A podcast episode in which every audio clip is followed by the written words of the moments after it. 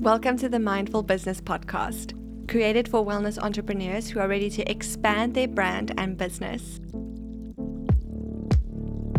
I'm Tasha Dobie, a website and brand designer, helping wellness entrepreneurs flourish online. This bi monthly podcast will cover all aspects of running your business from mindset, website design, brand strategy, productivity tips, and more.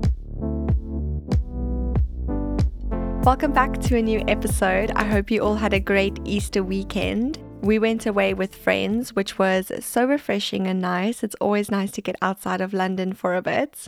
This week is a bit of a busy one for me, as I'm sure it is for you as well. Because of the long weekend, this week and last week are only four days long, which I can definitely feel in my workload. Which leads me to the answer of this week's check in, where we ask the question What does mindful business mean to you? My answer this week would be discipline. Something that each and every one of us has or have the capability for. Being disciplined enough to stick to your wants and your goals is what this week is all about for me. So I'm focusing on sticking to a schedule and making sure that I use my time productively so that I can get all my tasks done in these four days. Discipline also comes into play when you have something that you want to perfect, whether it is your career, playing the piano, or building a workout routine. It doesn't matter. The only way that you can get there is by being disciplined enough to stay consistent. I recently got the book 101 Essays That Will Change the Way You Think by Brianna Weist as a gift. And let me just say, this is the best book I have ever read. Every single essay in this book is so beautifully written and is so profound. And there's one particular essay that I read in this book that I would like to share with you today.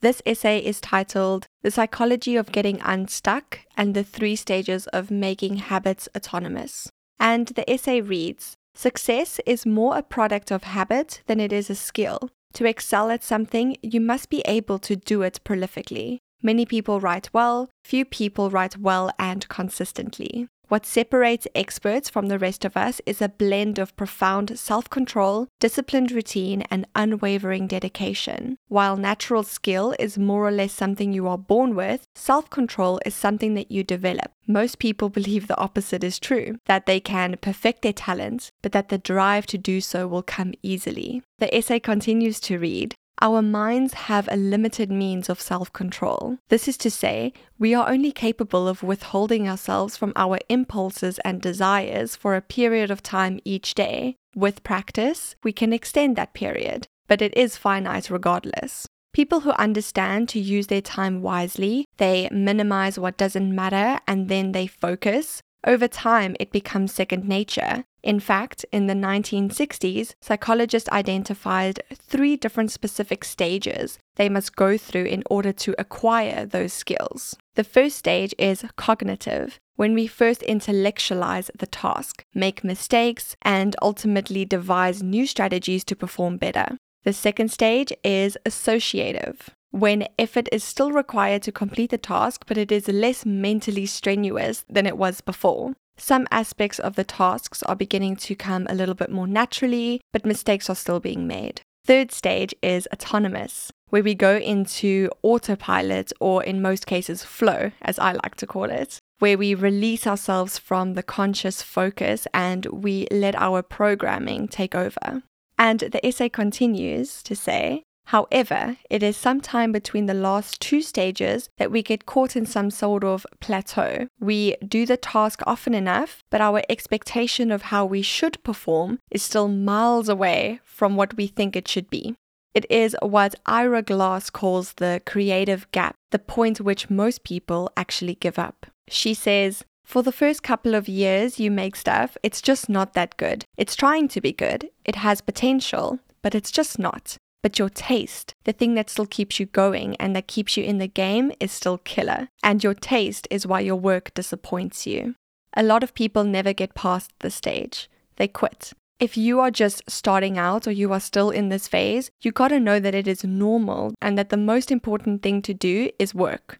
Put yourself on a deadline every week to finish one story. It's only by going through a volume of work that you will close that creative gap and that your work will be as good as your ambitions. And I took longer to figure out how to do this than anyone I have ever met. It's going to take a while. It's normal to take a while. You've just got to fight your way through it.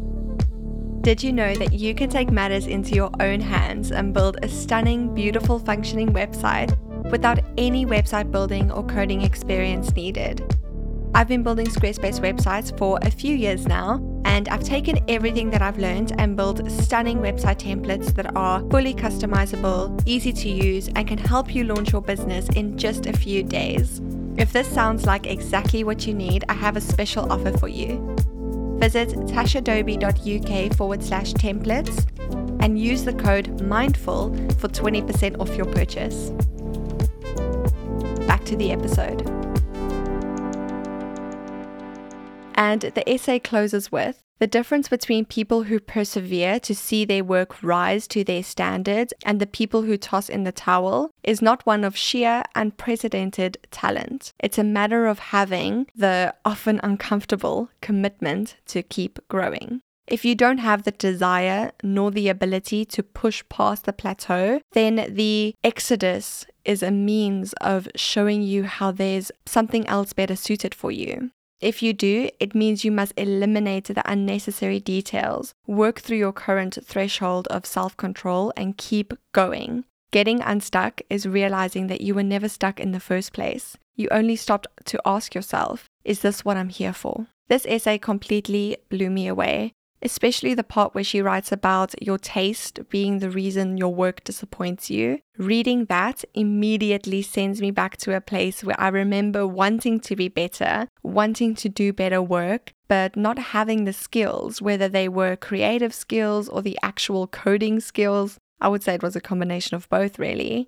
This essay also proves that by being aligned with your desires and being willing to push through and show up every day is a guaranteed way of succeeding and growing, whatever that looks like for you. And where habits come in, like I've spoken about in previous episodes, is by being consistent and by managing your time. As someone who finds comfort in being organized and having things planned out, having every single day planned out down to the hour allows me not to get overwhelmed and allows me to stay on top of everything that I need to do and allows me to actually do more and spend time on every single idea that I have knowing that I'm actually crossing all the T's and dotting all the I's that I have. But this doesn't only apply to business. Being mindful about your time and allowing yourself time every single day is so important to get into the right frame of mind. Whether it is to do yoga, go on a long walk, journaling, or just taking time to cook your dinner every single night, setting healthy and productive habits to perfect your skills, grow, and become unstuck is what will allow you to run your business and life mindfully. That is it for this week's episode. If you haven't yet, follow us on Instagram at Mindful Business Podcast, and I will see you next week.